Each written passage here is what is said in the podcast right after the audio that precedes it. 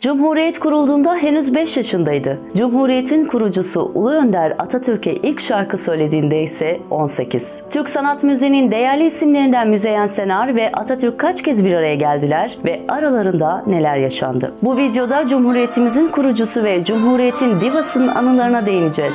Oda TV'ye hoş geldiniz. Ben Gamze İşler. Hayatın rengi başlıyor.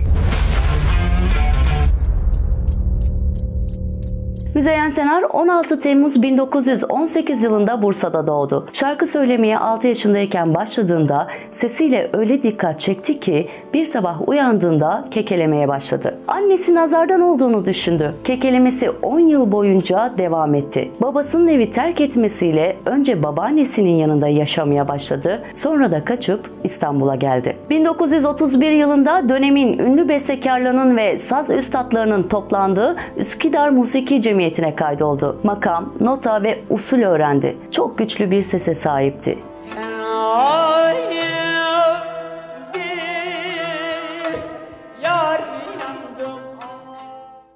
Hafız Saadettin Kaynak, Selahattin Pınar, Lemi Atlı, Mustafa Nafiz Irmak gibi zamanın önemli üstadlarından dersler aldı. Kemal Niyazi Bey ile İstanbul Radyosu'nda şarkı söylemeye başlayan Senar hem sesini hem de ismini geniş kitlelere duyurdu.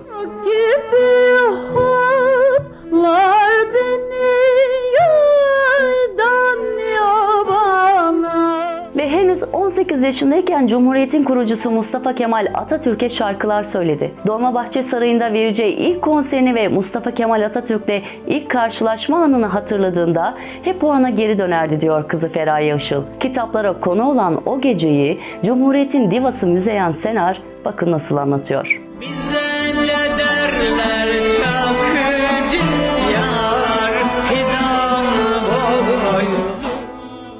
Yıl 1936. 19 Aralık akşamı Müzeyyen Senar'ın Kazancı Yokuşu'ndaki evinin kapısı çalınır. Senar kapıyı açtığında saz üstadı Nubar Tekyay ile karşılaşır. Nubar Tekyay, hadi kızım hazırlan. Mustafa Kemal Paşa seni dinlemek istiyormuş. Dolmabahçe Sarayı'na gidiyoruz dediğinde yüzüm kül olmuş, olduğum yere çökmüşüm. O büyük adam beni çağırıyor. Ona şarkı söyleyeceğim. Onu gördüğüm andan itibaren sesim çıkmaz. Rezil olurum diye düşündüm diyor. Ve o hazırlanışın kendisine bir asır gibi geldiğini söylüyor. O gün ki gördüm seni Yaktın ah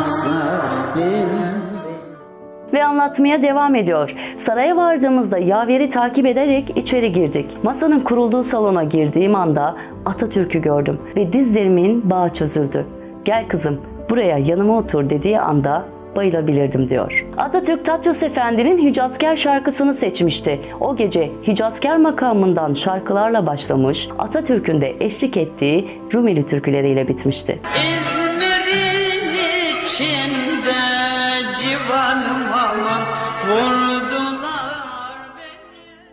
Yıl 1937. Bir pazartesi akşamı Selahattin Pınar kapısını çaldı ve hazırlan yarın Bursa'ya gidiyoruz dedi. Bu seyahat Senar'ın Atatürk'le ikinci karşılaşmasına vesile olacaktı. Bursa'da Merinos fabrikası açılışı için düzenlenen baloda Atatürk'ün kendisine ilk dansı teklif etmesiyle unutulmaz dakikalara dönüştü. Fakat Senar dans etmeyi bilmediği için Atatürk'le dans etmekte son derece zorlandı ve çareyi onu yerine götürüp oturtmakta buldu. Üçüncü görüşmeleri ise yine Bursa'da Ege vapurunda oldu. Senar'dan sık sık cana rakibi Handan Edersin şarkısını istediğini belirtmekteydi.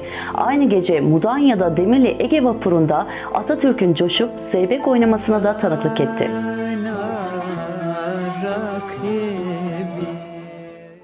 Yıl 1938. Senar Atatürk'ün huzurunda son kez şarkı söylediğinde Savarona yatındalardı. Bir yaz sabahı saz üstadı Nubar Tekyay Müzeyyen Senar'a haber vermek için geldi ve Savarona yatından çağrıldık dedi. Yine büyük bir heyecanla yola çıkan Senar son buluşmayı şöyle anlatır. Dikkatle baktığımda yaklaşık 7-8 ay önce gördüğüm Atatürk'ten çok farklıydı. Süzülmüş ve yüzü incelmişti. Sanki saçları da seyrelmişti. Masaya oturmamızı işaret etti. Yine çok heyecanlanmıştım. Saat 15'te doktorunun tavsiyesiyle istirahate çekilmek mecburiyetindeydi. Ayağa kalkınca bekledik. Teşekkür ederim çocuklar dedi. Bu bir vedaydı.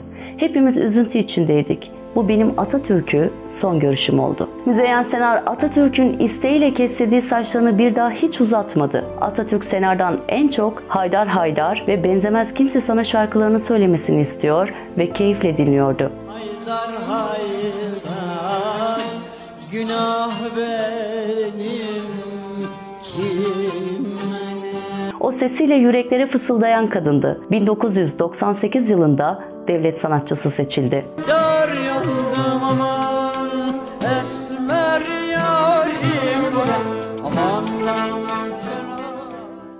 26 Eylül 2006 tarihinde İzmir'in Urla ilçesinde fenalaşan sanatçının beyin enfarktüsü geçirdiği ve vücudunun sol tarafının felç olduğu açıklandı. Beynindeki kan pıhtılaşması yüzünden felç olan sanatçının hayati tehlikesinin bulunmadığı da ek olarak belirtildi. 8 Şubat 2015 tarihinde sabah saat 7.30'da zatüre dolayısıyla tedavi gördüğü İzmir Ege Üniversitesi Tıp Fakültesi Hastanesi'nde 96 yaşında hayatını kaybetti. Cumhuriyet'in divasını bir kez daha saygı ve özlemle anıyoruz.